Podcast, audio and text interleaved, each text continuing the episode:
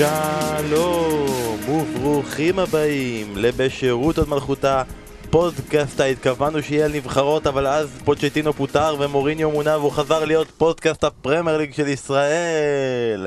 חברים וואו פוד חירום, פוד חירום, פוד חירום. צבע אדום, צבע סגול, צבע לבן. גם פעם שעברה זה היה פוד חירום עם מוריניו, לא? גם מוריניו היה פוד פעם חירום אותו. שעברה אבל אסף אתה לא היית איתנו בפוד נכון, החירום נכון. מה גם מוריניו אני אומר? לא הייתי אמור להיות היום בפוד הזה, אבל הפכנו לפוד חירום, אמרתי אני מגיע, אני עוזב הכל, עוזב את הילדים, כרגע הילדה נמצאת על איזשהו מעבר חצייה, לא יודע איפה היא, היית אני מביא את אה, מוריניו שיחליף אותך פשוט, שמור עליה. או את אברהם. גם? ואנחנו כאן אה, בפוד, ב- בפוד חירום שהוא גם פוד צ'טינו. ואחרי שאמרנו את כל זה, אנחנו נגיד שזה לא פוד חירום, שהתחכמנו. הם חשבו שהם יעשו לנו תרגיל, יחכו עד סוף פגרת הנבחרות בשביל לעשות את ההחלפה הזאת, שאנחנו לרוב עושים פודקאסטים ביום שני ושלישי. התחכמנו, עשינו פודקאסט ברביעי לדבר על נבחרות, וכל הכבוד לפוצ'טינו ומוריניו שחיכו לנו עם כל החדשות החמות האלה. אז אנחנו נשים רגע את הנבחרות בצד, אנחנו נחכה עם זה רגע, ואנחנו נגיד what the fuck קרה פה אתמול בלילה. אז בואו רגע נתחיל עם ה-what the fuck הזה, כאילו, למה? אחרי שבוע וחצי, אחרי כל התקופה הגרועה הזאת, ביום האחרון של פגרת הנבחרות, רגע לפני שחוזרים, אחרי שבוע וחצי שהיה אפשר לעשות את זה, למה? מה קרה? למה אתם חושבים שאתמול קצו כל הקיצים ופוצ'טינו הלך? אני חושב שפשוט הגיעו לסיכום אתמול. לא רצו לעשות את זה, כבר, כבר מדברים כמה זמן. אה, גם זה שסיכמו עכשיו עם מוריניו, זה לא שמסכמים ככה בתוך שעתיים. אה, כנראה כבר הכל היה סגור. אה, צריכים להגיע לאיזשהו סיכום עם פוצ'טינו וכל הצוות שלו שהולך הביתה. מדברים על total של איזה 12.5 מיליון פאונד, שזה בערך 8.5 לפוצ'טינו ו-4 מיליון לצוות. הגיעו לסיכום, עשו את הכל מהר מהר כדי... כבר לא חיכו, לא רצו לפטר אותו, ואז שבועיים של דיבורים עם מוריניו, ו- ולכן בעצם כנראה העניין הזה שזה קורה עכשיו, ולא בתחילת אה, פגרת הנבחרות. ויפה שאתה אומר שבועיים דיבורים של מוריניו, כמה זמן דיבורים של מוריניו זה היה? מוריניו אתה פנוי? כן, אני פה, אני כבר בדלת. שמע, אה, צריך- להתחיל מהדבר הכי משמעותי. תראה, אני לא, יש איזו מגמה בשנים האחרונות, אה, במיוחד אצל אוהדי כדורגל, מה שנקרא נגד כדורגל מודרני. יודע, לצאת נגד הכדורגל המודרני, אנחנו אוהבים אה, ליגות נמוכות, אנחנו אוהבים כדורגל של פעם, אנחנו אוהבים את הכדורגל של, אה, של סרביה, אנחנו אוהבים את הכדורגל של אה, מלטה, תנו לנו משחקים מרגשים כאלה, וואו וואו וואו. אנחנו אוהבים דרום אמריקה, נעשה על זה כתבה. לא, אפרופו כל החמצמצת שהייתה סביב המשחק של אה, מסי וסוארס, כאילו זה, כאילו זה פוגע במישהו, אתה יודע, מה, אתם הולכים אה, לכדורגל מודרני, הנה, עליי השתנה. אתה מבין שהוא אפילו, הוא לא אמר המשחק של ארגנטינה נגד אורוגוואי, הוא אמר המשחק הזה של מסי נגד סוארז עם החברים בדיוק. שלהם. כאילו זה מפריע למישהו. אבל אז מגיע מקרה כמו עם פוצ'טינו, ואתה אומר, אוקיי, יש, יש דברים כואבים בכדורגל המודרני. יש דברים שהם הם עצובים לא בכדורגל המודרני, אלא בחיי היומיום המודרניים. שבאמת, זה הדבר, אני חושב שזה המקרה הכי דומה, לא בדיוק אחד לאחד, אבל הכי דומה למה שהיה עם רניירי. שבאמת, פוצ'טינו, מאוריסו פוצ'טינו, הוא המאמן כנראה השני הכי גדול בתולדות טוטנאם. מאז, אה, אני לא זוכר את השם, אני מתנצל, אבל המאמן שהוביל אותם כמובן אה, לדאבל ולמה שההישגים של תחילת שנות ה-60, תכף אנחנו נמצא את השם, אבל אה, מאוריסו פוצ'טינו הוא כנראה המאמן, אחד המאמנים הכי גדולים בתולדות טוטנאם. הוא המאמן שהוביל אותם מלהיות וסטאם, בלי להעליב, ללהיות אה, ליברפול. ומנצ'סטר יונייטד וסיטי, לפחות בשנים האלה. הוא מאמן שהוביל אותה להצלחות ולהנאה ולכיף ולצעירים, ועם כל זה הפנו לו את הגב. דניאל לוי הפנה לו את הגב, השחקנים הפנו לו את הגב, חלק מהאוהדים, אם כי לאוהדים זה, אני באמת זה מבין, ו- ויש חיכוכי דעות ויש אה, דעות לכאן ולכאן, וזה עצוב, וזה עצוב שמאמן כזה, אה, אתה יודע, אנחנו אף פעם, בבורסה אף פעם לא יודעים מתי להוציא את המניה, היה מושלם אם הוא היה נפרד, אתה יודע, אחר כבוד, אומר תודה רבה, בקיץ האחרון הביאו אותה לשיא שלא יחזור כנראה, לא בגמר ליגת אלופות טוטנאם, אה, אבל ככה זה, זה עצוב. וכדורגל מודרני, גועל נפש. נתחיל להגיד, המאמן ב-1960 שהביא אותה לדאבל, אה, זה ביל נוקול- ניקולסון. נכון. אה, תראי, כל דבר שאנחנו נגיד עכשיו, כי הרבה יגידו לנו, אבל מה, אבל אתם אמרתם שטוטנאם זה הקבוצה שעכשיו יכולה לה- להיאבק על האליפות והם עשו הכל נכון בקיץ והכל, ברור שכל דבר עכשיו יהיה חוכמה שבדיעבד. או טיפשות אז.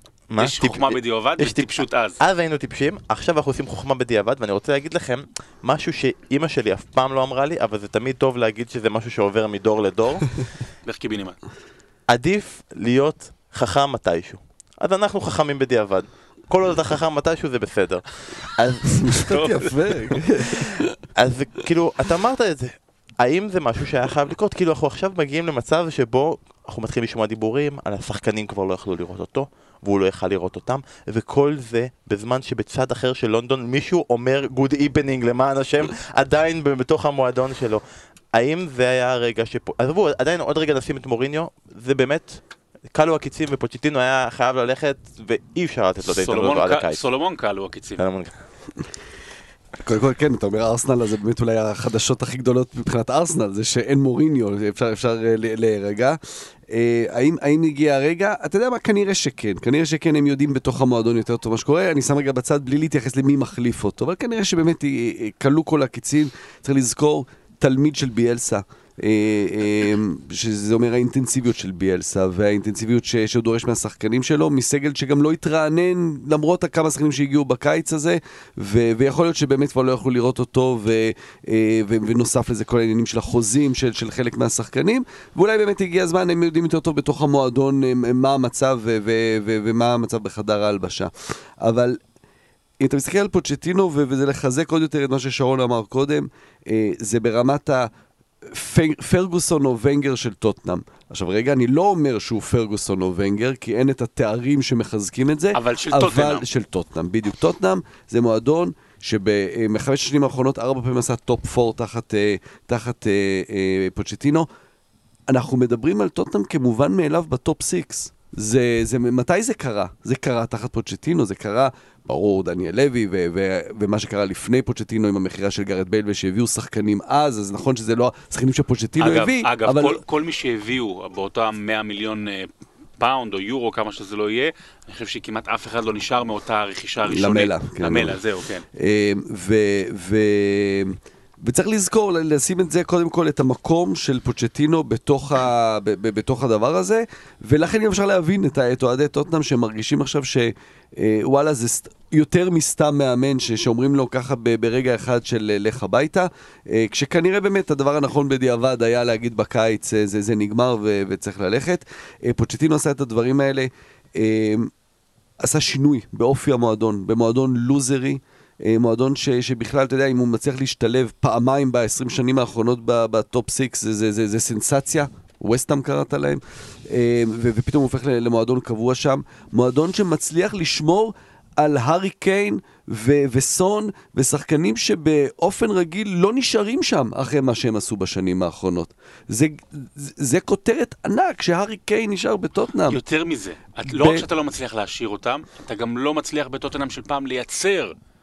ארי קיין וסונים וההגנה, אריקסן אולי כן היה את הכישרון לפני, אבל אתה מייצר גם פתאום שחקני על.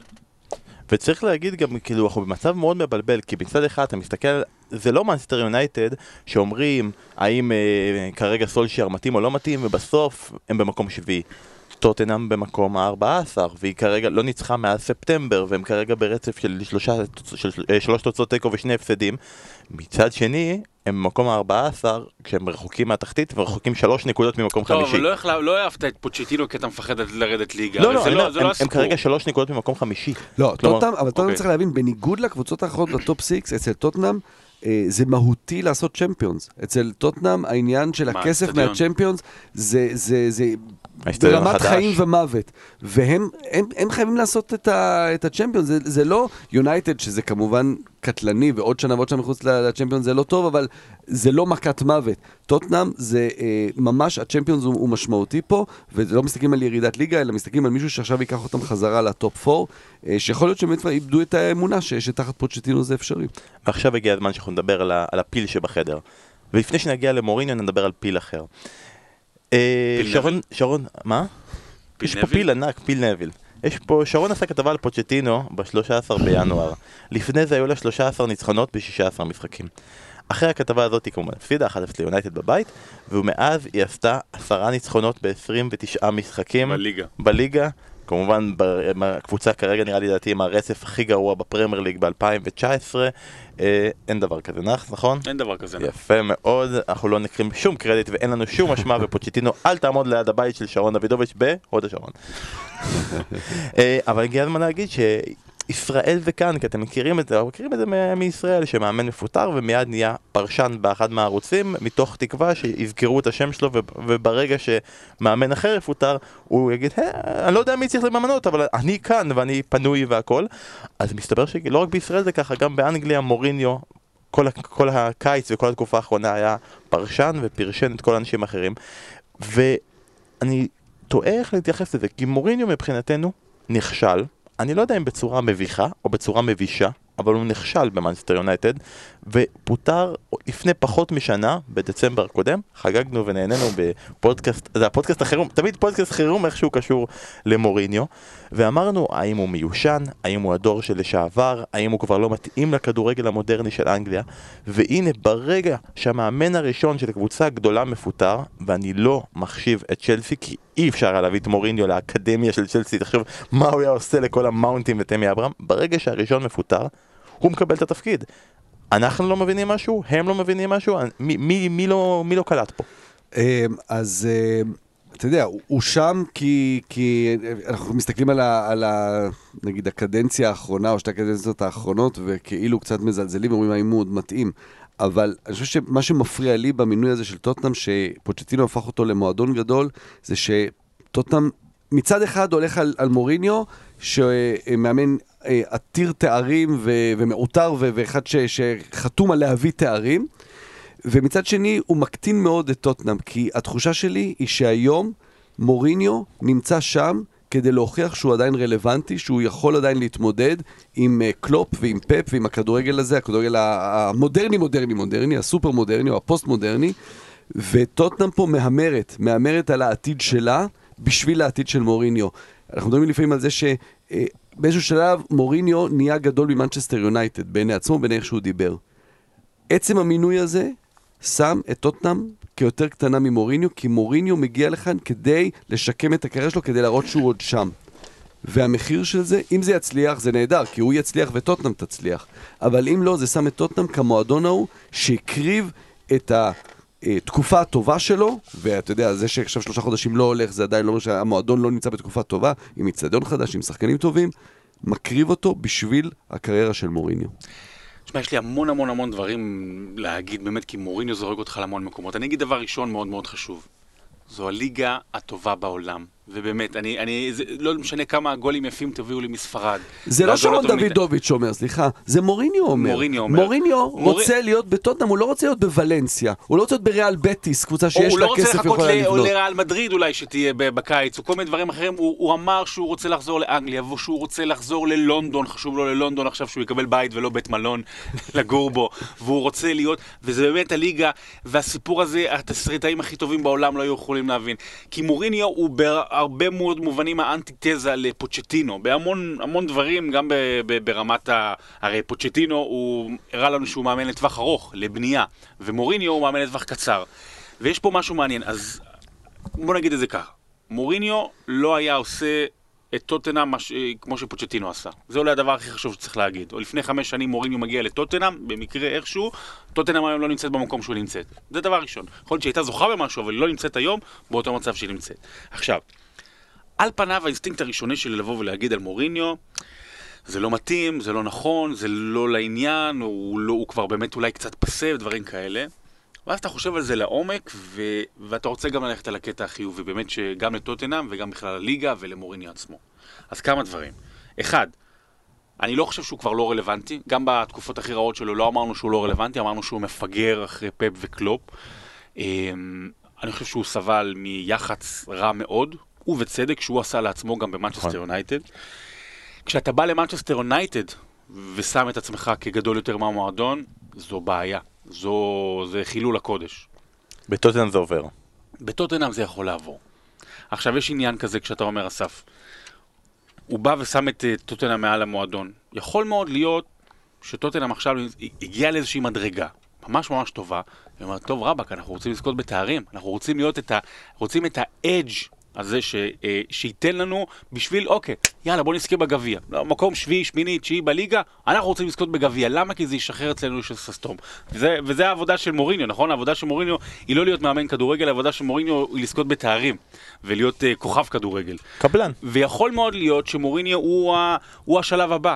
אז זה לא יהיה טוב לטוטנאם של עוד שמונה שנים, אבל זה יהיה טוב של, לטוטנאם לשנה וחצי הקרובות, ואז בשנה השלישית יתחילו בלאגנים, ואז נרד עליו שוב והוא ילך הביתה. אבל זו השאלה, זו השאלה אם זה באמת נכון לשנה וחצי ומוריניו... הקרובות. כי טוטנאם צריכה לעבור המון המון שינויים, אנחנו יודעים, ורטונגן, אלדר וירלד ואריקסן, כנראה שכבר אי אפשר לספור אותם. דני רוז, דני רוז זה סיפור מטורף הרי גם, דני רוז לפני שנתיים אה, אה, רצה, רצה לעזוב ולא הסכימו שהוא יעזוב. עכשיו, שבוע שעבר בריאיון הוא אומר, אני לא הולך לשום מקום, אני אסיים את החוזה שלי פה עוד שנה וחצי ואני אשאר פה. ו- ומה קרה משחקן כזה? הוא הופך להיות שחקן הרכב בטוח כי בן דייוויס לא סופרים וססניון פצוע. ואתה מבין מוריניו? זאת אומרת שדניאל לוי כנראה הבטיח לו כך וכך כסף כדי להביא שחקנים חדשים. זהו, אז זהו, הוא עכשיו יחליף את כל הסגל הזה שרץ כמה שנים בכמה שחקנים ותוך שנה הוא מביא תארים? אני לא רואה את זה קורה. שזה בעצם המועדון המושלם עבור. כי מה הוא רצה במאנסטר יונייטד? דבר ראשון, שכולם, כולל פוגבה, יחנקו וימותו, וחוץ מזה, הוא רצה בלם, נכון? זה כמו שהוא רצה, אני רוצה בלם, כן, זה כמו שאני רוצה בלם. כן. ועכשיו מביאים אותו לטוטנאם, שאתה רגע אמרת, כל חוליית ההגנה שלהם בערך הולכת בקיץ, כולם הולכים, ואז כאילו, אתה יודע, אין ברירה, יביאו בלם, אין, אין, אין ברירה, אז הוא מגיע למועדון שבוודאות, המועדון מועדון שבטוח יגיע בו בלם. לא נעים לי להגיד את זה, כל וגם- מה שסולישר רצה בעולם. לא נעים לי להגיד את זה, וגם האוהדים קצת יכעסו, אבל יש סיכוי שמורינו כן יותר גדול מטוטנאם. יש סיכוי שמורינו, גם טוטנאם במצבה וגם מורינו במצבו, ברמת הכדורגל, ברמת, אה, ברמת הכלל של, של החברה, אז מורינו יותר גדול מטוטנאם במובן הזה, אז כן אפשר יהיה לתת לו את התחושה להרגיש שהוא יותר גדול, וגם גם מועדון קטן בין ה top six, ירגיש, אה, הנה מישהו לוקח אותנו למעלה. עכשיו אני אגיד יותר מזה. אני מסכים עם מוריניו- החשיבה הזאת. מוריניו, אנחנו קצת שכחנו את זה אפרופו בתקופה של מנצ'סטר יונייטד. מוריניו הוא האנדרדוג המושלם. בפורטו, גם בצ'לסי שהוא הגיע, אפילו בריאל מדריד, הוא היה כאילו האנדרדוג לברצלונה. הגדולה של פפ גוורדיולה, אינטר עם הריצה הזו לקמפ, לקמפ ובמובן מסוים, אפרופו על הדברים החיוביים שאני חושב במינוי הזה, הנה, הוא, הוא יכול להיות שהוא הגיע ל, למקום המושלם, כי הוא, הוא מגיע לאם אימא של האנדרדוג, לאם אימא של המקום שלא זוכה בתארים, של הנה אף אחד לא יכול לזכות שם בתארים, לא משנה מה, לא משנה מי על הדשא, לא משנה מי המאמן, ו... ואולי הוא, הוא כן יכול לעשות קסמים. אז הוא באמת מגיע למשימת חייו. מוריניו מגיע למשימת חייו, ויכול להיות שזה הצומת, צומת הדרכים הנכון, הייתי שמח שזה יהיה בסוף, ה... שזה יהיה בקיץ כמובן ולא עכשיו, אבל יכול להיות שזו הצומת המושלם בשביל אה, שני הצדדים. אז המשימה ברורה והרצון לתארים ברור. השאלה היא מבחינה מקצועית. האם הוא מתאים? כי נגיד במאנסטר יונייטד באמת הוא הסתכסך עם כל שחקן וברגע שהוא שם את עצמו גדול יותר מהמועדון הוא הקריב את השחקנים שלו, ש... בדיוק ההפך ממה שמוריניו תמיד היה עושה, הוא היה מגן על השחקנים, הוא היה איש ששומר עליהם החוצה, ביונייטד הוא זרק אותם מתחת לר... לפסי הרכבת. פה בטוטנאם יש לנו שחקנים שהם גבולים כאלה, דלה עלי. האם הוא יכול לפתח חזרה את דלה עלי או שהוא יכול לרמוס אותו ושלא יישאר יותר דלה עלי? אריקסן, שגם ככה הוא גבולי, גם ככה אוהדי טוטנאם כבר לא יודעים אם הם יכולים לראות אותו ורוצים שהוא כבר ילך, או שרוצים שהוא יחזור לתת להם את מה שהוא נתן עד עכשיו. האם מוריני יכול להרים אותו חזרה, שהוא יבין שזו העונה האחרונה שלו בחוזה, ואם הוא רוצה ללכת לריאל מדריד, עדיף שיתחיל לשחק כדורגל, או שהוא יכול גם כן לשים אותו יחד עם שחקני יונייטד, מתחת לפסים. הוא יכול לעשות. זה הזמן יגיד. אה, אני, יש את, ה, את העניין הזה שאוקיי, מוריניו מגיע עכשיו לשלב שהוא מקבל את, אה, את אה, טוטנאם. אה, אני רוצה לחזור רגע ללואי ונחל. לואי ונחל שהיה על גג העולם, המאמן הכי טוב בעולם בשנות ה-90, שעשה עם אייקס את הדברים המופלאים, הגיע לברצלונה כמלך הגדול, בעיני עצמו, בעיני העולם, נכשל טוטאלית, הלך לנבחרת, נכשל, לא הצליח להעלות את הולנד אז למונדיאל. ואז אמר, אוקיי, אני צריך לחזור ל- ל- לשורשים. אז הוא הלך לאלקמר. הוא הלך לאלקמר ולקח איתה אליפות, ואז חזר שוב לקדמת הבמה, לביירן ו- ו- ולנבחרת.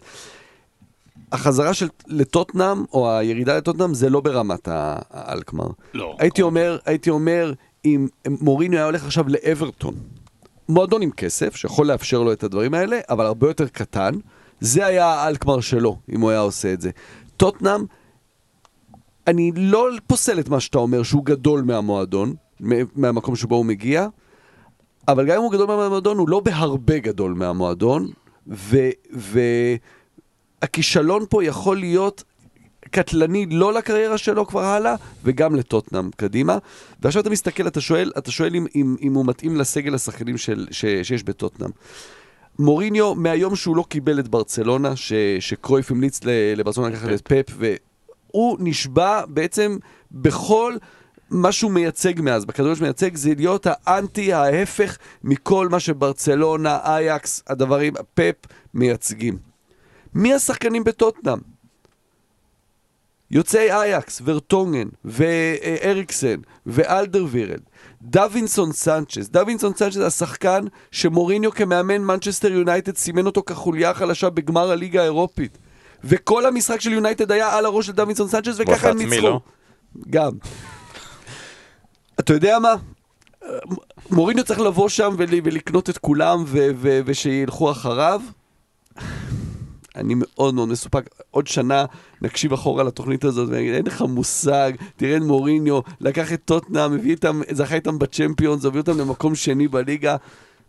ואני אומר שלא, זה מרגיש לי כמו משהו שהולך לכישלון עצום. המוח שלי נוטה יותר לכיוון של אה, אסף, אבל ה- הלב והרצון והסיפור כמובן, וגם, וגם איזושהי אמונה במוריניו, שבאמת, הרי הוא, הרי הוא דמות מהסרטים, הוא לא, הוא דמות מהסרטים. שהוא, שהוא יש לו, י- י- תמיד יהיה לו את זה, זאת אומרת, נכון שיכול להיות שמתישהו הגמר, הקריירה תיגמר וזה כזה, כזה יהיה ונחל כזה, אבל אה, יש לו עוד שפן מהכובע. יש לו עוד, אה, הוא, הוא הרי לא סתם קוראים לו The Special One, כי הוא באמת מיוחד, הוא לא יהיה המאמן הכי גדול בהיסטוריה, אבל הוא, הוא באמת המאמן כנראה, האישיות, המיוחד, אחת- המיוחד, האיש- כן. המיוחד, האישיות הכי מיוחדת, ב, ב, ב, אחת הכי מיוחדות בהיסטוריה של הכדורגל. איזה כיף, איזה כיף הולך להיות בשתיים וחצי ווסטהאם נגד טוטנאם. דרך אגב, המשחק, הר- לא משנה, ווסטהאם נגד טוטנאם. רביעייה להארי קיין, תביאו בפנטזי. לא, זהו, זהו, כן, אתה יודע, אה, הוא יעשה קסמים וכל דבר, וכל, הפ- והפסיכולוגיה שלו, והרעיונות שלו, וניב דוברת הולך לראיין אותו! ואמרת ווסטהאם נגד טוטנאם עוד שבועיים, יום רביעי, עוד שבועיים, הוא מגיע לאולד טראפורד. חברים, תודה רבה אבל לכם. כן, לנו לליגה, לפרמייר ליג, זה, זה דבר נפלא. עזבו רגע טוטנאם, איזה כיף. שמוריניו שוב שם, ושהוא מול פפ, ויונייטד, וקלופ, תענוג. כל כך הרבה-. כל כך הרבה אגב, חודשים. דרך אגב, עכשיו כאילו, זה, זה במקום שהוא יהיה בארסנל, שהיה חשש, מה שנקרא אמיתי אצל אוהדים ובגידה, הנה עכשיו יש עוד סיבה לאוהדי ארסנל לשנוא אותו. אבל המהלך הבאמת גדול של ארסנל, זה עכשיו ללכת ולהחתים את פוצ'טינו. זה ה- זה השוס האמיתי. לא יקרה, אבל איזה שוס זה יכול להיות. אני הולך לאנשהו. שלום. שרון הולך לעשות כתבה, לא לדאוג, לא על אף שחקן אנגלי, הכל בסדר. על ריבר נגד פלמנגו. ביי ביי, תודה רבה לכם. יאללה, תודה רבה שרון. אז אה, עברנו כמה חודשים טובים בלי, בלי התייחסות למוריניו בפוד, והנה הוא שוב פעם איתנו. התגעגענו. ועכשיו אנחנו עוד רגע נחזור לרגע ל- למטרה שלשמה התכוונו לעשות את הפוד הזה, אבל אנגליה לא מאפשרת לנו לעשות דברים כאלה. קודם, אנחנו לרוב מתחילים עם החידה, הפעם אמרנו יש חדשות קצת יותר קריטיות, אבל בואו רגע נעבור. שבוע שעבר הייתה את החידה השבועית של אסף כהן, אה, מי שיחק יחד עם קורטואה, סדיו מנה, לואיס סוארז, קייל ווקר, וריאן באבל. אה, היו פותרים, היו פותרים, האמת היא, לעומת חידה לפני זה, אה, דווקא הפעם, תוך שעה, שעתיים, כבר כן. התחילו לזרום בטלמסר, אה, שלחו לנו, והתשובה היא, טובי אלדרווירלד כמובן, ששיחק עם קורטואה באתלטיקו מדריד, עם סדיו מנה בסאות'מפטון, עם לואיס סוארס וריין באבל באייקס עוד, ועם קייל ווקר, הם שיחקו כמובן ביחד בטוטנאם. ועכשיו הוא יחד עם מוריניו. סוגר לנו את כל הסיפור הזה, ועכשיו חידה חדשה, הפעם לא אסף, אלא אני עשיתי לכם חידה, עשיתי לכם חידה ברוח משחקי הנבחרות, אז זה כבר נותן לכם איזשהו כיוון אה, לדעת, אבל כמובן קורה עם מישהו ששיחק בפרמייר ליג והכל, אז שימו לב לשמות, שיחקתי עם ג'ורדי קרויף, עם טל בן חיים, הבלם, לא החלוץ, עם ג'וני אבנס, עם רוברט גרין, השוער הגדול עם הטעויות, טורה אנדרה פלו סטיבן נייסמית' וקית' גילספי. כן, שיחקתי עם כל האנשים האלה, ג'ורדי קרויף, טל בן חיים הבלם, ג'וני אבנס, רוברט גרין, טורה אנדרה פלו, סטיבן נייסמית' וקית' גילספי. סטיבן נייסמית' הבקיע אתמול. נכון. ושרון לרוב נמצא פה והוא נותן כל מיני ספוילרים קטנים, רמזים, אז אתה רוצה אתה לנסות... אה, אני חושב ש... הקטע הזה עם הנבחרות הוא מאוד משמעותי פה ברמז, מישהו שהוא אגדת אה, נבחרת. אה, יש פה שמות יפים שחוזרים אחורה, אבל אה, גם אה, שחקנים שעדיין משחקים, אז זה קריירה מאוד ארוכה. קדימה חברים לשלוח לנו בפייסבוק ובטוויטר מי לדעתכם האיש שעונה על התשובה בחידה. ועכשיו, שימו את הפרמייר ליג רגע בצד, אנחנו, במה שאנחנו קוראים לו פגרה, ואסף קורא לו עבודה כל יום.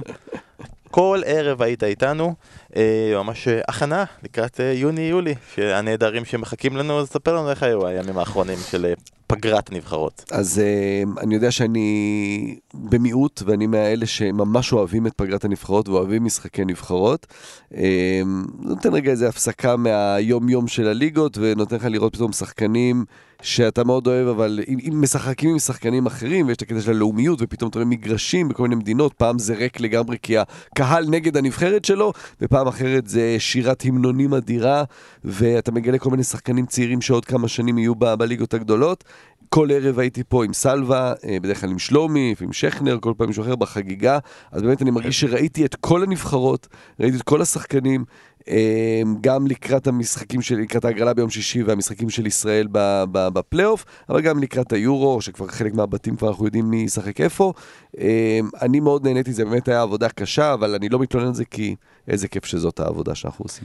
א', אם שרון היה פה, הוא היה אומר לך שאתה יודע איפה האצטדיון ריק? ברקאביק.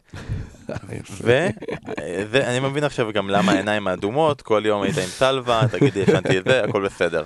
אה, אני אגיד שהפגרת נבחרות והרוח של התקופה הזאת אה, גרמה לי להרגיש קצת גאווה. אתה יודע, בחיים האלה כמה פעמים יש לך רגעי גאווה כאלה שאימא גאה. שאימא גאה, אתה יודע, ב-2004 התגייסתי לגולני, אימא גאה, זה היה לזמן קצר. וב-2008 עשיתי אחלה ציון בפסיכומטרי, כולם כזה, מאיפה זה בא? מה? הוא? ממי העתקת? והרגע זה, ואז כאילו היה הפסקה גדולה, ואז ב-2014 התחתנתי, רגע גאווה, 2018 נולדה אורין, רגע גאווה, ואז פתאום ברווח כל כך קצר, 2019, תוך שנה, רגע גאווה, אני בא לאמא, אמא, הבנתי את השיטה של ליגת האומות, אני יודע נגד מי ישראל ומי נגד מי, אני עושה, אני, אני, אני פונה ליוסי מדינה, הגאון המתמטי הסטטיסטיקאי על האיש שכולם צריכים להעריץ, שואל אותו שאלות, והוא אומר לי כן, אני לא, באמת כאילו, כן, הבנת, הבנת את הזה, אז באמת היה רגעים אדיר. של גאווה אדירים. אדיר, כי זה, כמו במתמטיקה, בבית ספר, זה לא רק שצריך להגיע לפתרון, צריך גם להראות שהבנת את הדרך. וזה מה שעשית פה, גם תמיד הגעת, ואני צריך להגיד את זה פה, אני בכל אה, שידור אה, באתי והפגנתי ידע שאני יודע אלה נגד אלה, ואם יקרה ככה זה יקרה ככה, הכל מבוסס על כל מה שאתה העברת לי, והידע היה שלך, והדפים היו מסודרים, ואני רק העברתי את מה שאתה אמרת לי, הייתי מטרי הקול שלך, אז תודה בן. והיופי בכל דבר ביום חמישי אתה גם לבד בכל העניין הזה, אף אחד לא מבין את זה עדיין, כולם אומרים נחכה, נחכה, נחכה.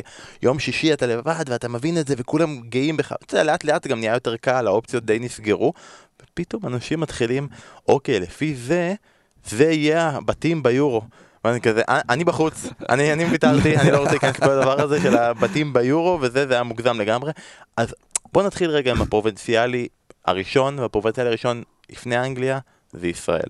אז נגיד שנבחרת ישראל בפלייאוף, בפלייאוף של, של היורו, ביום שישי תהיה הגרלה, והאופציות הן בסוף די פשוטות.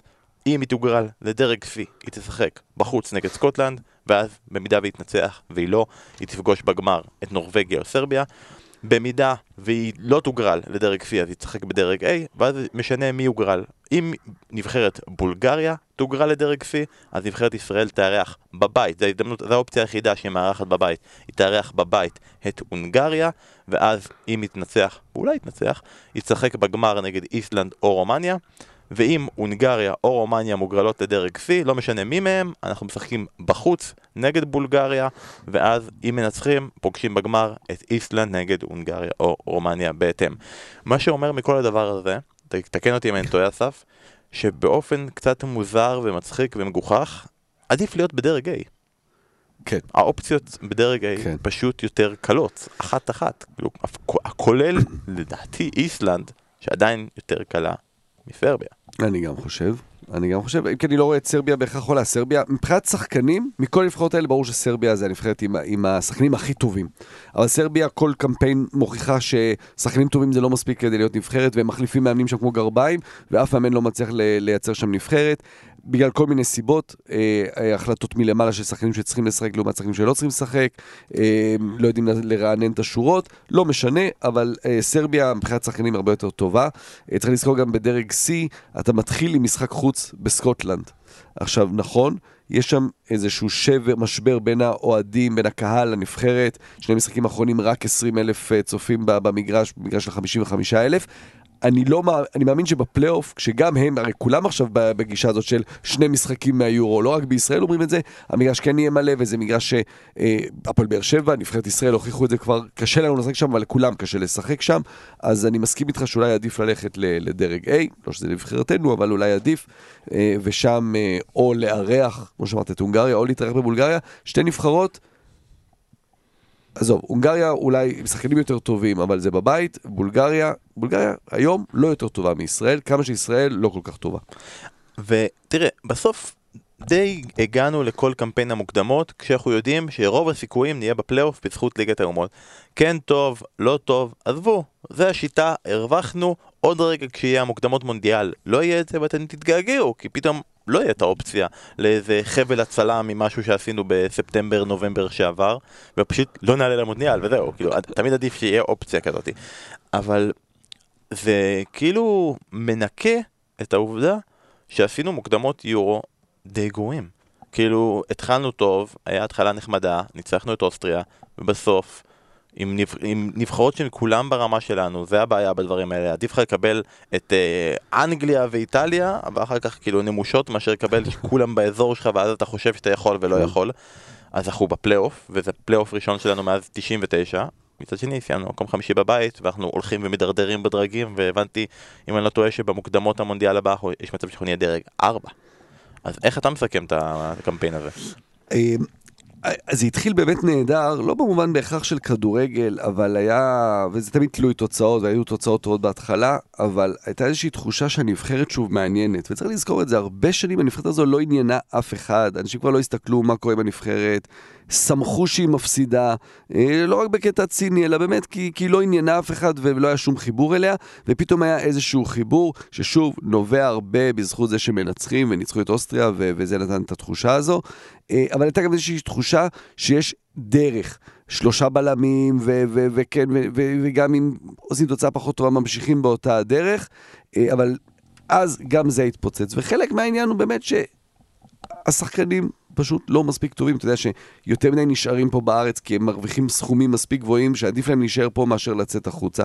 ובסופו של דבר הפערים האלה אה, מתבטאים. כשאתה משחק אפילו מול צפון מקדוניה שאפשר לזלזל בהם, אבל עדיין שחקנים שלהם משחקים ב- בליגות יותר גדולות משלך וכן יוצאים מהליגה המקומית שלהם, ובסוף זה, זה מה שקורה. אבל אם יש מטרה במוקדמות זה לעלות, ו...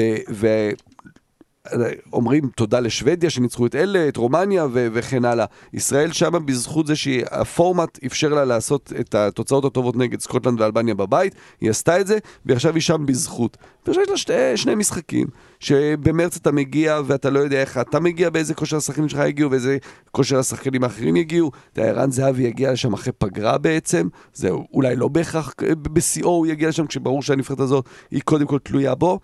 אבל לך תדע איך הנבחרות, איך היריבות יגיעו. תנצח שני משחקים, תעלה ליורו, כולם ישכחו הכל, ו- ו- וכאילו הכל בסדר סביב הנבחרת. אני לא נכנס פה לעומק של הבעיות של הכדורגל הישראלי.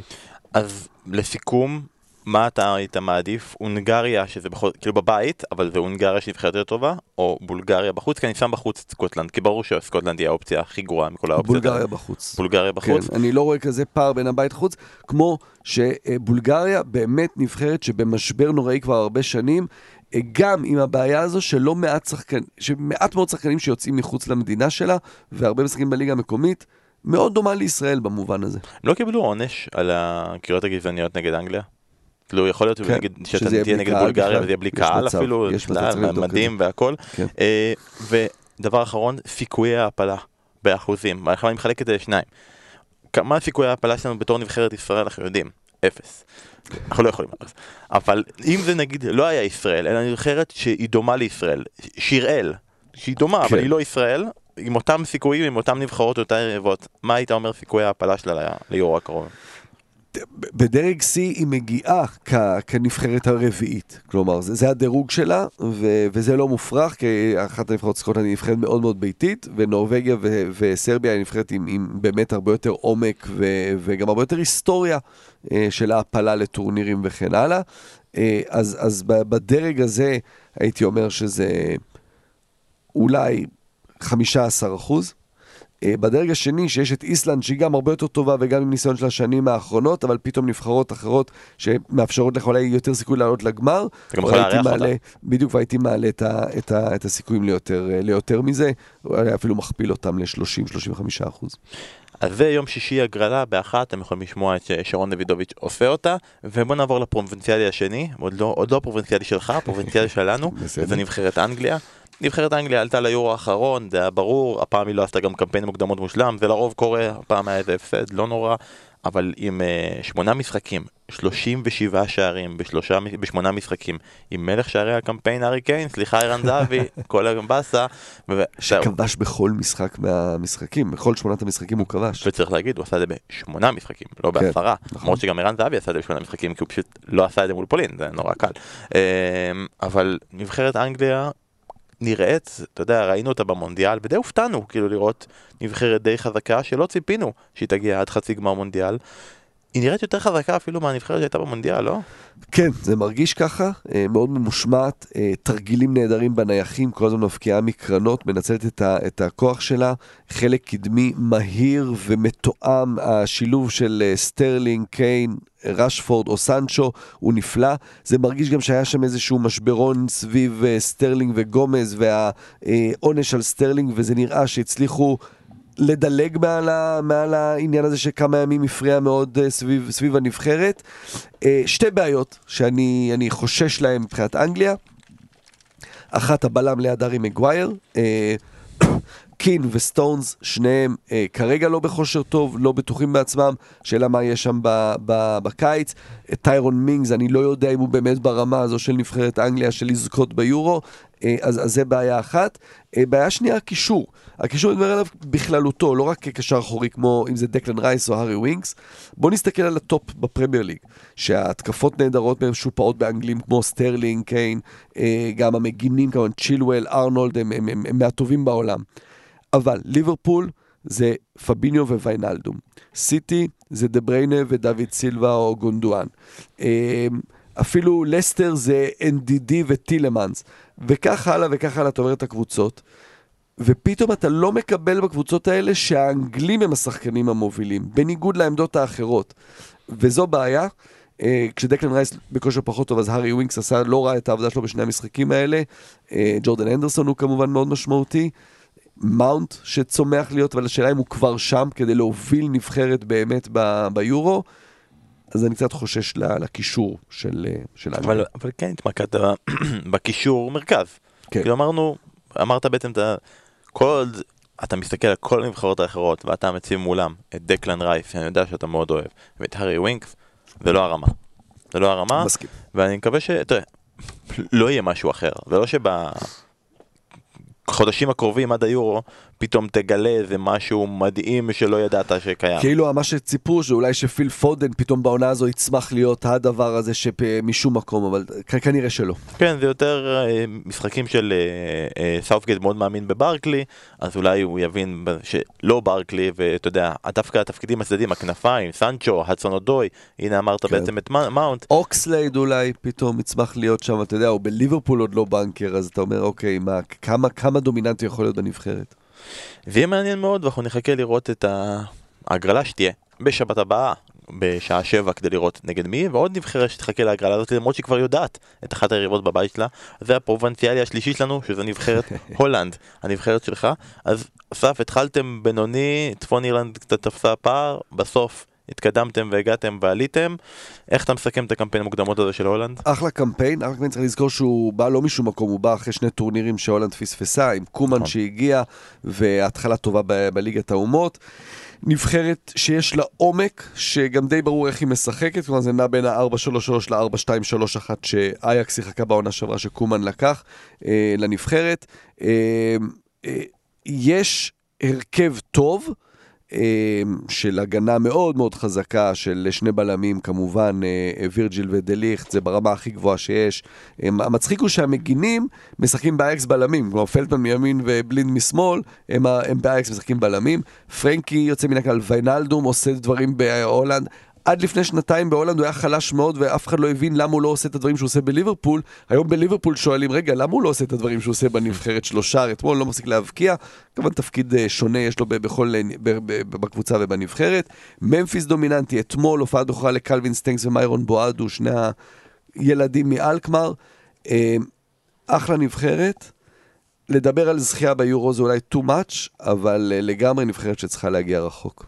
אז אנחנו נגיע, נמשיך יותר על הולנד בעניין, ה... אתם שואלים, אנחנו עונים, כי פנו אליך עם כמה שאלות לגבי הולנד ונגיע לזה, אה, אבל האם יש שחקן שמבחינתך תפס את המקום שלו בנבחרת, ואתה אומר ביורו אנחנו נראה אותו בהרכב, שזה מפתיע אותך, כלומר בזכות הקמפיין הזה, הוא תפס את המקום שלו, שזה לא היה מוכן, לא, לא היית מוכן לזה. אה, לא, לא, אין, אין, אין את זה, אין את זה דווקא, כי אה, קומן שיחק אה, בקשר האחורי ליד פרנקי דה יונג, הוא שיחק הרבה עם מרטין דרון, שבמשחקים האחרונים הוכיח שהוא לא, הוא לא מספיק, הוא עושה עבודת הגנה נהדרת, הוא לא מספיק בחלק הקדמי. דוני ון דה בייק עוד לא תפס מקום שם, אני מקווה שזה מה שיקרה, שדוני ון דה בייק ישחק ליד אה, פרנקי דה יונג. אה, השאלה תהיה כמובן מי ישחק בצדדים של ממפיס. פרומס, זה אופציה אחת. באבל עדיין שם, אה, שחקן שקומן מאוד אוהב גם בגלל המשמעות שלו לנבחרת, קצת כמו פודולסקי בזמנו בגרמניה. התקווה שלי, שזה יהיה קלווין סטיינג, זה אתמול הוא עשה הופעת בכורה אה, מאלקמר, אם הוא יהיה השחקן שם מצד ימין, אתה יודע, עם רגל שמאל, קצת רובן כזה. זו התקווה שלי, אבל זה עוד לא, זה עוד לא סגור. אוקיי, ואנשים שמסתכלים קצת כבר על העמוד של יורו 2020, דבר ראשון, הולנד תארח את כל שלושת המשחקים שלה בבית באמסטרדם, אבל הם מסתכלים והם רואים שהולנד כבר משובצת עם אוקראינה. כן. רוצה להסביר להם הם, איך זה, איך זה קרה? אה, אז לא רצית להיכנס לחישובים, אבל אה, אה, אוקראינה, אה, בגלל הניקוד שלה בקמפיין המוקדמות, היא בעצם ראש דרג, שמים אותה בפוט אחד, והולנד היא בדרג השני, אבל הולנד חייבת לשחק בבית C, כי בית C זה משחקים שיערכו באמסטרדם ובבוקרסט, היא חייבת להיות שם, בזכות זה שרומניה לא הפילה אוטומטית, גם כמו שאמרת, הולנד תשחק שלושה משחקים בבית, אבל אוקראינה צריכה להשתלב בבית מסוים. אה, בתור ראש בית, ואני לא יכול להיכנס לבתים מסוימים, כי בבתים האלה יש נבחרות שהן גם מארחות. שהן גם מארחות והן גם דרג ראשון. אה, ולכן נשארים לה בעצם שני בתים שבהם היא יכולה לשחק, שזה הבית הזה עם הולנד, או בית שבו משחקת רוסיה. ווופא יש לה כל מיני הגבלות שרוסיה לא תהיה בבית אחד עם אוקראינה, עם קוסובו, אה, עם גיאורגיה אם תעפיל, ולכן כדי להפריד את אוקראינה מרוסיה, הבית היחיד שנשאר לאוקראינה זה הבית עם הולנד. שמאז שיש כל ההגבלות האלה גם במפעלים האירופיים, באמת עוד לא היה מפגש כזה, מעניין אותי מה יקרה כש- כשיהיה, כי בסוף צריך להיות... בשמינית זה יכול לקרות כן, ברבע. בסוף כן. זה צריך להיות, גם באירופה הם תמיד עפות, אתה יודע, בחצי גמר, מה מישהי תפרוש, מעניין, אני אני מחכה לזה. אגב, יודעים גם נבחרת שלישית בבית הזה, זו תהיה רומניה, במידה והיא תעפיל במידה כמובן. ליורו. עכשיו אה, גם אה, השאלה כמובן, אם יהיה מפגש בין אוקראינה לרוסיה, איפה הוא יהיה, אם יהיה, כי אם הוא יהיה בסנט פטרסבורג, כי יש משחקים בסנט פטרסבורג, אז זה עוד יותר סיפור. אם המשחק יהיה כולה נגיד באמסטרדם, אתה יודע, אפשר לחיות עם זה. אגב, אם רומניה היא תהיה אופציה לעלות ליורו כדרג A בגלל כל מה שדיברנו עליו, יש מצב שזה אומר שישראל גם כן תוכל. כרגע המצב של ישראל להיות נגד הולנד בבית הוא אופציה. כן. הוא אופציה, כן. עדיין פתוח. וזה לא יקרה. אה, בוא נצא רגע מהנבחרת הולנד להולנד ולסיפור הגדול של השבוע האחרון בהולנד. אה, אני לא מספיק בקיא בפרטים, אבל אתה תיתן לנו את זה כי אתה כן מכיר מספיק בפרטים. כתבו ספר על יוהאן קרויף. כן, ביוגרפיה חדשה. ביוגרפיה חדשה על יוהאן קרויף, שבה אומרים שיוהאן קרויף היה אמנם שחקן נהדר, מאמן מדהים, טקטיקן דגול, אבל נווילי לא קטן. בדיוק. אמ, זה צד אחד, אוקיי, ביוגרפיה מעניינת והכל. העניין הוא שאחר כך זה התפתח למצב שבו צו איסור פרסום, ניסיונות להחזיר חזרה את הספר, אתה כן. דורך על הספר, מה, מה קרה שם בדיוק? אז צריך להבין באמת, מי שעוד לא, לא הבין את זה, קרויף הוא אלוהים בהולנד. אתה לא מדבר אל אלוהים, גם אחרי שיצא כל הסיפור הזה, אז היו המון תגובות ברשתות החברתיות, אל, בחברתיות, אל תיגעו לנו בקרויף, בקרויף לא נוגעים.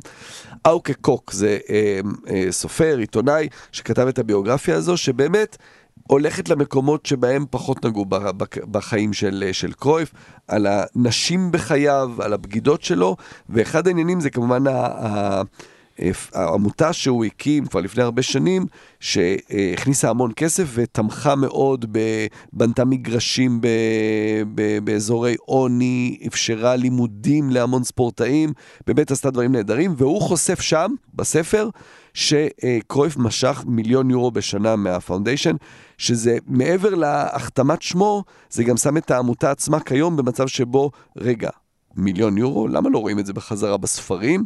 אה, מה קרה פה? יש פה אי סדרים כלכליים. אה, העמותה אה, לא הגיבה בזמן כתיבת הספר. הסופר טען שיש לו אישור משלושה גורמים שונים, אה, נפרדים אחד מהשני.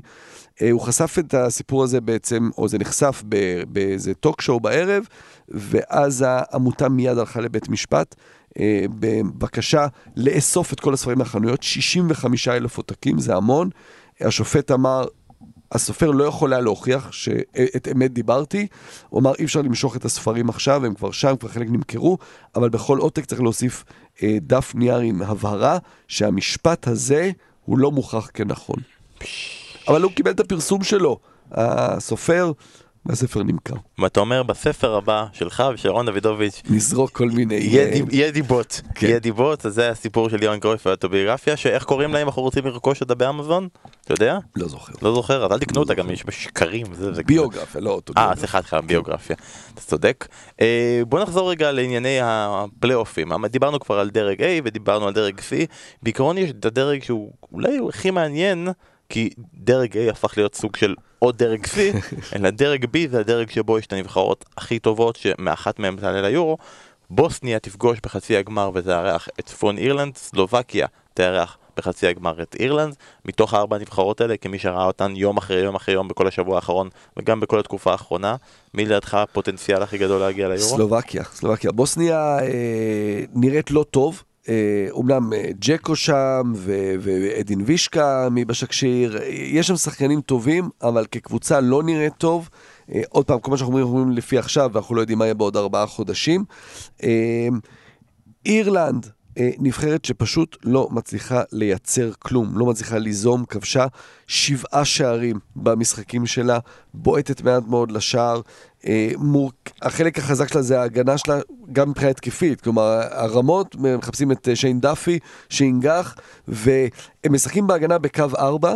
כשהשחקנים שמגיעים לשם, הם שחקנים שמשחקים בקבוצה שלהם בקו של חמש, שם שני שחקנים משפילד יונייטד, אה, איגן וסטיבנס, יש שם את דאפי, שמשחק לא מעט עם שלושה בלמים, לא תמיד, אה, מאט דוארטי עלה בהרכב במקום אה, שיימוס קולמן שהיה מושעה, זה... יש לה את מיק מקארתי שוב, שמאמן אותה, שעשה איתה דברים גדולים בעבר, אבל הם פשוט לא, לא כובשים שערים. אה, צפון אירלנד איבדה את המאמן שלה בדיוק בפרק, או לפני שני פרקים דיברנו על סטוק סיטי, אז הם החתימו את, אה, אה, את המאמן, מייקל אוניל. כן. לא ברור אם הוא יעמוד על הקווים. גם צפון אירלנד נבחרת מאוד חזקה מבחינת אופי, אבל אה, זה נראה שסלובקיה, עם השילוב של הוותיקים שלה, אה, עם הניסיון המשיק ומאק ורוסנק, עם חלוץ חדש שמגיע מז'ילינה, שהבקיע בשני המשחקים האחרונים, אני שם את הכסף על סלובקיה. יאללה, הכסף של אסף על סלובקיה, מה אכפת לכם? זה כסף שלו. אה, בשלב הזה רצינו לדבר על כל נבחרת במשפט וזה, אנחנו נקצר קצת ואנחנו נתייחס לשתי נבחרות, בסדר? אנחנו נתייחס לשתי נבחרות.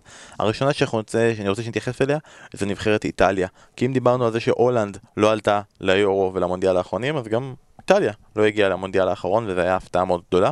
והפעם היא עושה את זה בסטייל, אם אני לא טועה, ניצחון בכל משחק בקמפיין, עשרה כן. ניצחונות, אה, ניצחון 9-1 נגד ארמניה במחזור האחרון. והקטע הוא, אני מודה, אני לא מספיק עוקב אחרי הליגה האיטלקית אה, מאז שהיא עברה לשדות אה, רעים, אה, ופתאום אתה רואה נבחרת שאתה אומר, בוא'נה, אני לא מכיר חצי מהשחקנים של הנבחרת הזאת. אתה יודע, שמעתי זניולו, כוכב ברומא וזה, וכל מיני שחקנים, שההוא מבולוניה, וההוא מספל, וההוא מככה, וההוא משם, נכון. ונבחרת שכאילו זה נחמד למוקדמות אבל זה לא יספיק, או שוואלה, גדלה פה איטליה חדשה שלא הכרנו. זו איטליה חדשה לגמרי, זו גם איטליה, כמו שבכלל הליגה האיטלקית בשנים האחרונות, אנחנו תמיד אוהבים לדבר על ההגנות האיטלקיות, אבל זה כבר, זה כבר לא מה שהיה פעם, אה, ויובנטוס היא יוצאת דופן כמובן, ההגנה שלה חזקה, אבל, אבל היא, היא לא מסמנת את הכדורגל האיטלקי. אה, גם הנבחרת הזו, אין לה כוכב אחד, אין לה כוכב על. אה, גם מנצ'יני מחליף פעם אה, בלוטי בהרכב, פעם אה, עם מובילה. בצדדים יש את קיאזה, יש את ברנרדסקי, יש המון המון אופציות, כמו שאתם גם שחקנים שמגיעים פתאום מקבוצות קטנות, לא בהכרח כולם מאינטר ומיובנטוס. היא מאוד מלהיבה, בהרבה דברים היא מאוד מזכירה את אנגליה, עם הצעירים האלה שנורא רוצים ונורא רצים ו- ו- ומאוד משחקים התקפי ופתוח. אה, לצד הניסיון של בונוצ'י מאחור, שגם היה לו בישול מדהים נגד, אה, נגד אה, ארמניה. גם פה, כמו שאמרנו על הולנד, נבחרת שאתה לא יכול לשים עליה את הכסף שהיא תזכה, אבל היא כן צריכה להגיע רחוק וכן להלהיב את כולם, וכן נבנית פה גם נבחרת לכמה שנים קדימה, זו התחושה. אה, שוב, בלי כוכב אחד, אבל עם הרבה שחקנים מאוד מאוד נחמדים שמרכיבים קבוצה טובה מאוד. וגם היא צריך להגיד תארח ביורו, שלושת משחקי הבית שלה בבית. אה, והנבחרת השנייה שאני רוצה שנדבר עליה זה נבחרת ספרד. שספרד כמובן, לא הופתענו לראות שהיא עולה ליורו. Uh, אני לא יודע אם לא הופתענו, אבל תראו, היה סיפור מאוד מרגש וקשה, צריך להגיד, בנבחרת ספרד, עם לואיס אנריקה, שפספס חלק מהמשחקים, ואחר כך התגלה הסיבה שהוא מפספס, אלא כי הוא uh, יחד עם בתו שחולה בסרטן ועל סף כאילו uh, מוות, uh, עזב את הנבחרת, לצערנו הרב, uh, באמת חודשיים אחר כך היא הלכה לעולמה. המאמן שהחליף אותו, העוזר שלו, בינתיים העלה את הנבחרת ליורו ומאוד אה, הצליח ומאוד אהוב על ידי השחקנים. והנה אנחנו מגלים בשבוע האחרון שלואיס אנריקה קיבל הבטחה שברגע שהוא ירצה הוא יוכל לחזור לנבחרת והוא אומר שהוא רוצה, חוזר לנבחרת ספרד ואוקיי, הבטיחו לו, ואתה אומר, הוא היה, מורנו היה עוזר שלו במשך כל כך הרבה שנים, אולי הוא יחזור להיות תחתיו, כי הוא אמר שלא יהיה לו בעיה לחזור ופתאום אנחנו שומעים שמורנו מפוטר ומישהו אחר ממונה במקומו והשחקנים לא יודעים מה קורה שם, קסיאס לא קשור כבר אבל אומר שזה בדיחה מה קורה שם? כן, אז זה באמת בדיחה וזה באמת המשך קצת להתנהלות סביב uh, לופטגי עוד נכון, לפני המונדיאל. נכון, שזה קורה. Uh, וזה נראה ש, שההתאחדות שם באמת uh, עושה הכל כדי להכשיל את הנבחרת. נבחרת שגם בעצמה לא, אתה יודע, יש את רמוס, ו, וברור שהוא משמעותי, ו, אה, אבל שילוב באמת מעניין בין אה, העבר, אבל לא עבר של אה, צ'אבי אינייסטה, אלא עבר כזה של קסורלה וחסוס נבאס, שנחמד לראות אותם, אבל זה לא הטופ של הטופ, לצד שחקנים צעירים מאוד מאוד מוכשרים, ש... שעוד צריכים להוכיח את עצמם. כל הבלגן הזה, זה פגע בהם במונדיאל האחרון, הבלגן סביב המאמנים, ו... ופה יש עוד מספיק זמן עד הטורניר, ובסך הכל לואיס אנריקו היה כן מאמן אהוב. השאלה איך באמת יתנע, איך, איך יקבלו את זה שהעוזר אה, שלו, שבסך הכל כלפי חוץ זה היה נראה שהוא מאוד נאמן לו, בסוף לא מקבל את הגב, אה, אבל יש עוד זמן עד הטורניר ולראות איך ספרד אה, תתנהל עד אז, אה, אבל זה לא, זה לא מרגיש שיש שם שליטה מלאה במה שקורה. אני צריך להגיד את זה. אני לא כזה אוהב את הליגה הספרדית, אני לא כזה עוקב אחר, סתם היא אף פעם לא הייתה אצלנו, אה, אבל... באופן הזה, בנבחרת הזו יש לא מעט שחקנים, בניגוד לעבר, שלא משחקים בליגה הספרדית. נכון. הרבה שיוצאים לפרמייר ליג, אפילו דני אולמו בדינמו זאגרב אה, עשה הופעת בכורה ואפילו שער בכורה. שזה מצחיק, היינו רגילים שזה הנבחרת של כאילו הסכסוכים בין ברצלונה וריאל, ואנחנו פוסט עידן אינייסטה, פוסט עידן צ'אבי, גם כמעט פוסט עידן בוסקטס, ש... הם לא החלק המרכזי כבר בנבחרת ברצלונה וריאל מדריד, בקושי, באמת זה כבר הנבחרת של הקבוצות הקטנות, של המחוץ. וריאל, בטיס, נכון. ונראה מה יהיה שם, נראה, נחכה ונראה, יש לנו עוד הרבה זמן לדבר על היורו. בוא נחזור רגע לדבר על מה שבאמת מעניין אותנו, שזה הפרמייר ליג, בסדר? אז רגע לפני שאנחנו נגיע למשחק שיש לנו בשבת, יש לנו כרגע דו-קרב בפייסבוק ובטוויטר, הארי קיין מתחרה עם ויין רוני. עכשיו, אני מצטער שאני צריך לעשות את זה במשך כל שבוע, פעם אחר פעם, אבל אנשים פונים ואומרים, תקשיבו, זה לא הוגן, למה אתם משווים שחקן שכבר בסוף הקריירה שלו לעומת שחקן שרק עכשיו מתחיל? שחקן העשור, אנחנו מתחרים. תראי, אנחנו רוצים שתשימו כתחרות בעשור הנוכחי מי היה יותר טוב. בשביל זה גם לא שמנו, אמרנו, לא שמנו את ג'רד ולמפרד כי אין שום סיכוי שאנשים יצליחו להוציא את הרגש מהעניין הזה ויגידו ג'רד הכי טוב וזהו וישימו. אה, וזה נראה שזה עדיין לא נתפס. ואולי כן, אולי כן, אולי לא, אני רוצה דווקא לטעות איתך, כי יש אנשים שבאים ואומרים, ארי קיין מדהים בעשור הזה, לא מפסיק להבקיע, רצף של גולים והכל, והולך ונהיה מועמד, לא יודע אם להגיע לשירר, אבל לעקוף את רוני. אם הוא לא יעזוב ליגה, אין סיבה שהוא לא יעקוף את רוני, יש לו יחס של שערים למשחק, השני באנגליה בכל הזמנים אחרי הגוורו ב-0.01, כמו טיירי אנרי, הוא יכול להגיע מאוד מאוד גבוה. אה, ויין רוני, העשור הזה זה שלהי הקריירה שלו, אמנם הוא היה שבע או שמונה שנים מתוך העשור הזה בג- ב- באנגליה, אבל, וזכה גם באליפות או שתיים, זכה. גם בתארים. אבל זה כבר הסוף שלו ביונייטד ובאברטון, הוא לא היה משהו, אז יש פה איזושהי תחרות. האם אתה חושב באמת שיש פה תחרות, או שאתה גם כן עם כולם ויין רוני עיוור?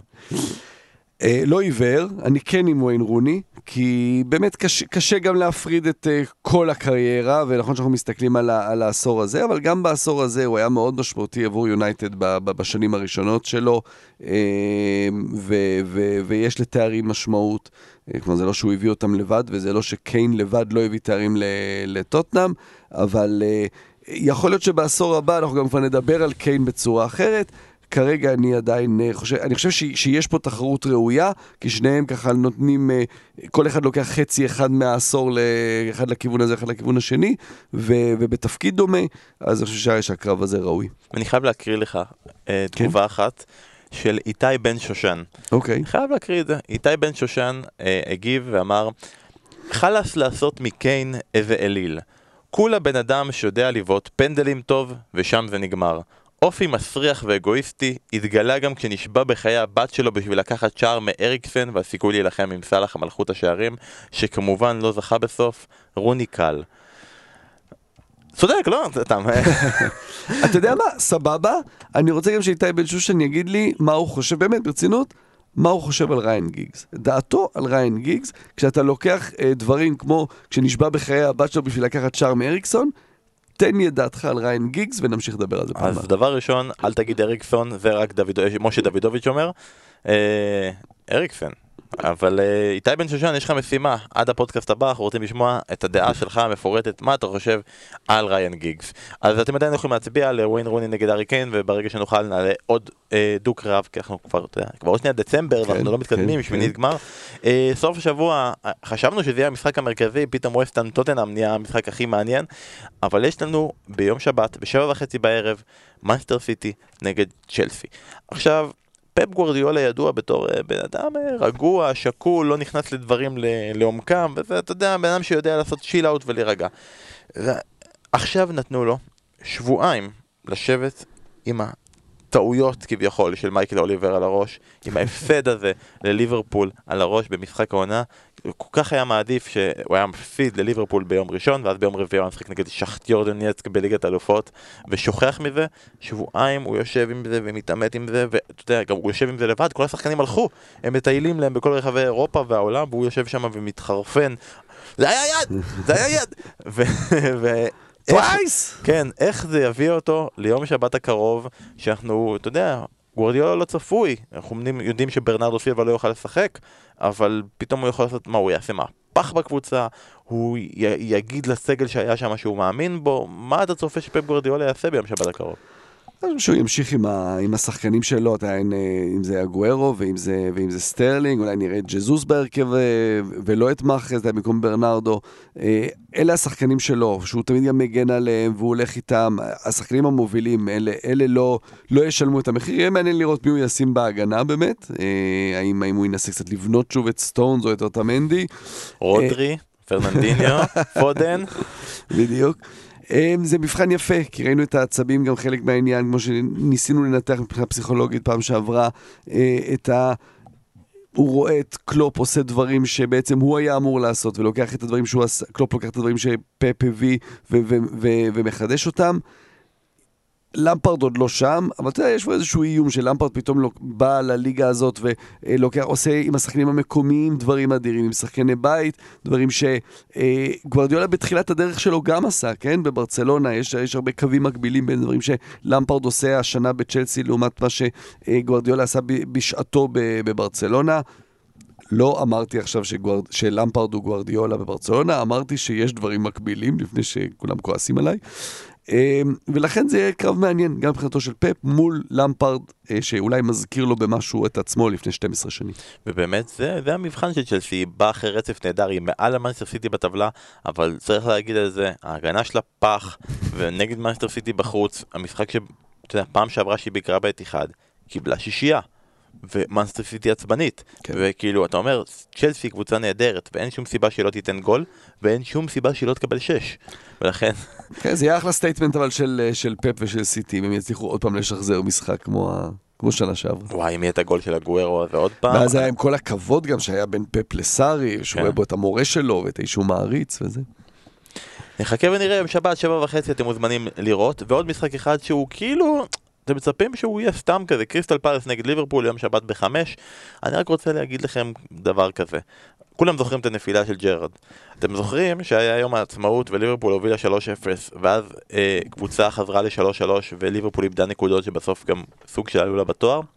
זו קריסטל פלס אתם זוכרים שג'רארד רצה לפרוש עם תואר אחרון בליברפול והוא הגיע לחצי גמר הגביע ואז הוא הפסיד 2-1 זו הייתה קריסטל פלאס. אתם זוכרים שבהמשך אותה עונה, אחרי שהוא לא הצליח לזכות בגביע, ואז הוא הגיע למשחק הבית האחרון שלו באנפילד, האחרון, שבה בסופו הוא עשה את כל הטקס המרגש, והפסיד 3-1, זו הייתה קריסטל וואו. פלאס. אז אה, קריסטל פלאס, אמנם ליברפול מנצחת אותה כל המשחקים האחרונים, אבל האויב המושבע של ליברפול ברגע שזה חשוב, יום שבת בחמש, כדאי לכם לראות. שחקן התקפה ששיחק השנה מעל אלף דקות בפרמייר ליג כבר, ולא כבש. ובעונות קודמות היה גומר, מסיים עם דאבל? פיגרס, ווילפריד זאהה. זה הזמן לגול ראשון העונה. שימו כן. אותו, שימו אותו בפנטזי. אה, נסיים עם שאלות ותשובות, והשאלות ותשובות מחזירים אותנו דווקא לכיוון המוקדמות ודווקא לכיוון ההולנד. אז ניתן רגע קודם כל את הרקע. ישי אברהמי מבקש לדעת, אנחנו רוצים להבין את הביוגרפיה של אסף כהן. האיש נולד בירושלים, ההורים מהולנד, הוא עבר לגור בהולנד, הוא סתם אוהב הולנדים, למה דווקא הולנד? וואו. נולד בירושלים, כן, לאימא הולנדית, וסבא וסבתא גרו בהולנד, ואבא שלי, שהוא העיראקי בכלל, הוא רצה ל... ל... ל... חלום חייו היה להיות ללמוד רפואת שיניים, ולא התקבל בארץ, אז נסענו, אני בתור ילד קטן, בן שנתיים עם ההורים, לגור בהולנד, ושם גדלתי הרבה שנים, בזמן שאבא למד, ואז חזרנו לירושלים, ואז בגיל בוגר, כשאני כבר הייתי בוגר, אז עברתי להולנד לעוד שמונה שנים, אז זה הקשר ההולנדי. וואו וואו, זה... אה, בעצם סבא וסבתא ממש הולנדים, אבל כן. אבל על כל שאלה שהוא אמר, זה בעצם כן. האם נולד בירושלים? כן. האם ההורים מהולנד? כן. האם זה? כן. הכל כן. והקשר הזה ההולנדי ברור, אתה לא טרמפיסט. לא, הוכחת את זה. לא, לא טרמפיסט. אה, צביקה שוולוב שואל, אני אגיד, זו שאלה טיפה ארוכה, אני אקריא אותה מהר. האם ממפיס דפאי, שהוא למעשה כל ההתקפה של נבחרת הולנד, כך הוא טוען, הוא שחקן שמתאים לקבוצות גדולות באירופה, והתקופה ביונייטד הייתה רק קפיצת מדרגה מוקדמת מדי, או שהוא שחקן שמתבלט רק בקבוצות מהדרג השני והשלישי של אירופה, ולא מתאים לקבוצות הגדולות באמת. שאלה מעולה, שאלה מעולה שאני גם חושב עליה המון, כי מצד אחד, התחושה היא שהוא הגיע לפז, ליונייטד כמובן, מוקדם מדי. הוא, הוא בן אדם, הוא לא צנוע, והוא באמת מלא בעצמו ורוצה להראות, ו- ו- ובגדים, וראפ, ומצטלם, ו- וכל זה, וזה לא התאים, זה היה בשלב מוקדם מדי לקריירה, למרות שהוא הלך כאילו לא- לאבא השני שלו, אה, או לאבא שלו היה לו, ללואי ונחל. אה, והעובדה היא שבפסו היה מדהים, וב, ובליון הוא מדהים, ובנבחרת שקומן מאמין בו והפך אותו לחלוץ שלו, הוא באמת ההתקפה של נבחרת הולנד. זה יהיה יפה לראות ניסיון נוסף באמת בדרג הראשון. אה, אני חושב שהוא מסוגל, אני חושב שהוא יש לו, אה, הוא מאוד מתאים נגיד לליברפול כזו. הוא כזה חלוץ שיכול לשחק בכל אחד מש, משלוש העמדות ב, ב, ב, מקדימה, מימין, משמאל, באמצע, נורא מתאים שם למשחק הזה עם מאנה וסאלח ופירמינו. אה, אני חושב שהוא כן מתאים לקבוצות הגדולות באמת, אבל זה משהו שהוא צריך להוכיח, זה לגמרי רק תחושה. ואנחנו ממשיכים מממפיס, ושי, אה, אני מצטער, אתה תגיד לנו פעם אחת, תשלח לנו הודעה קולית שאומרת איך אתה אומר את השם המשפחה שלך, נגיד אה, בלי איך, האם הולנד יכולה ללכת רחוק ביורו, כבר התייחסת לזה שדעתך היא לא מועמדת לזכייה, כשהשם הכי גדול בהתקפה הוא ממפיס. כן, כן, כן, בגלל, ש, בגלל שממפיס... אה, מוכיח בנבחרת כמה הוא משמעותי, אני לא זוכר את המספרים בדיוק, אבל לדעתי מאז שקומן הגיע, 20 משחקים, שהוא לא שחק בכולם, הוא שחק ב-18, אה, אה, המספרים שלו זה משהו כמו 13 שערים ו-12 בישולים, אה, אז הוא מקבל את הביטחון. אה, השאלה כמובן מי ישחק לצידו. קומן מאוד חושב בצמדים, כשהוא בונה את ההרכב שלו זה תמיד בצמדים, הצמד שלו מקדימה זה ממפיס וויינלדום שמשלימים, גם חברים טובים, גם משלימים אחד את השני, ו, אה, והעובדה היא שבמשחק הקודם ממפיס היה פצוע וויינלדום חולה, אז הם לא שיחקו נגד צפון אירלנד ה-0-0, אתמול הם חזרו להרכב. אה, ממפיס יכול להוביל את ההתקפה, אבל זה כמובן גם מאוד תלוי בכנפיים, מי ישחק שם. אה, שחקנים כמו סטנקס ופרומס עדיפים על באבל וברחהאוס לצורך העניין. אוקיי, ושאלה אחרונה שקשורה להולנדים ולזה, יובל גנור טועה, מי לדעתך יהיה ההולנדי הבא שיככב בפרמייר ליג? אני רוצה להפתיע עם שם חדש, אבל זה לחלוטין קלווין סטנקס. קלווין סטנג? דומה ללירוי סנה מבחינה חיצונית, מזכיר את די מריה במשחק שלו, אה, רגל שמאל מדהימה, ראיית משחק מופלאה, בעיטות, אה, דריבל. זה השחקן, וגם לא סתם לפרמייר ליג, אלא גם לאחת מהקבוצות הגדולות ולאיפה אתה. משדך אותו? מתוך אחת הקבוצות הגדולות האלה? הלוואי וסיטי, זה, זה נראה לי מה, ש, מה שהכי מתאים. אוקיי, אז אה, קלווין סטנקס הולך לסיטי, זהו, קיבלנו את זה פעם ראשונה. אה, גיא רפאל קינן רוצה לדעת אם אתה מוכן לשקול שג'ינגל יתנגן לפני הפינה של הליגות הנמוכות. כן? אתה כאילו, גיא רפאל קינן, אתה מציע לנו ג'ינגל? כאילו, אנחנו נשמח לקבל דברים. אנחנו שמחים לקבל כל סוג של דבר. ג'ינגלים, דברים. אגב, היה לי לגבי זה גם בדיחה, שכחתי ממנה.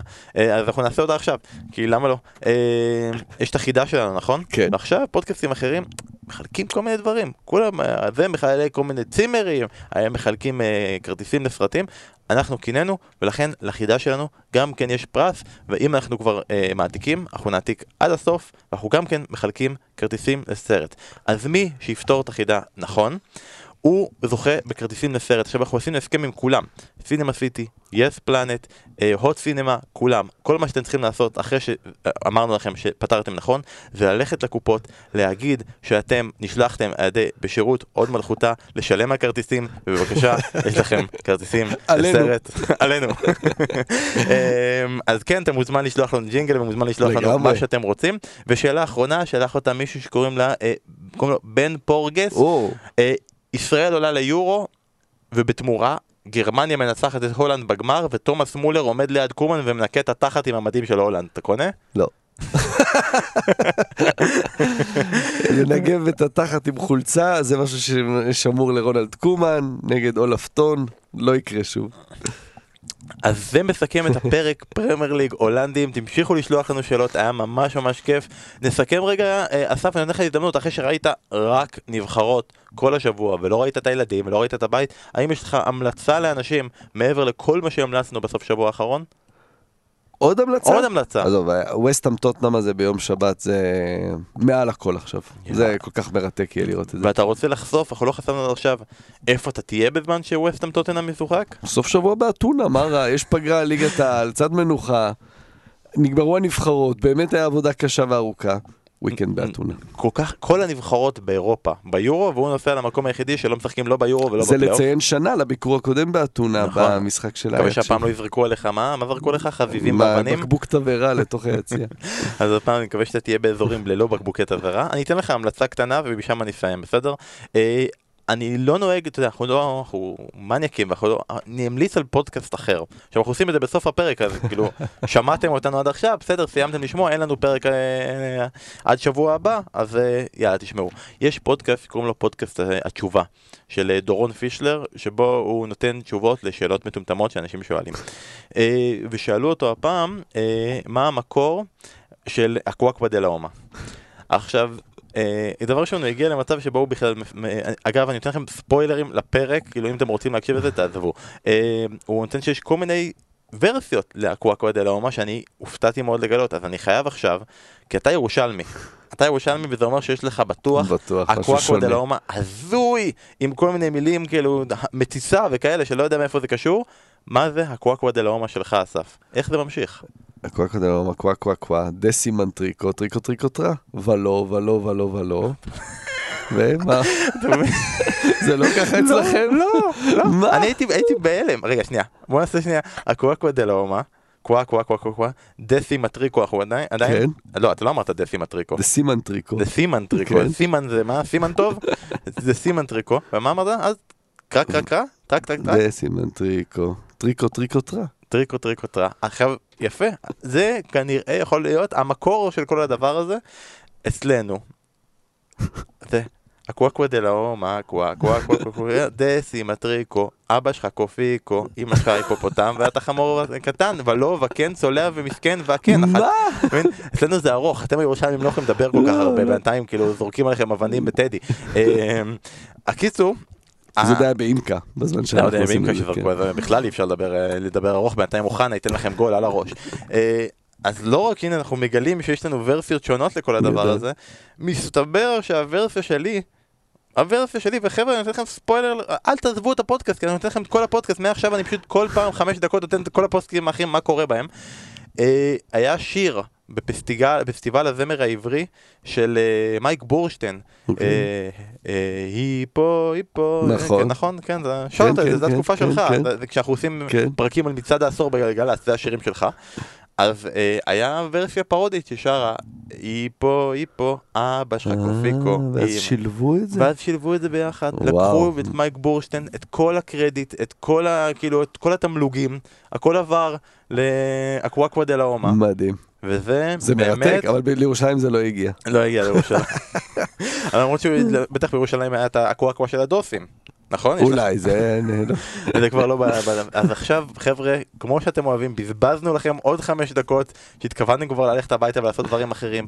יום שבת, שתיים וחצי, ווסטהאם טוטנאם עם מוריניו, כנראה על הקווים, אם הוא יעבור, נכון? בבקרה. בבקרה, בארץ זה תמיד, אה, הוא לא עבר עדיין בבקרה.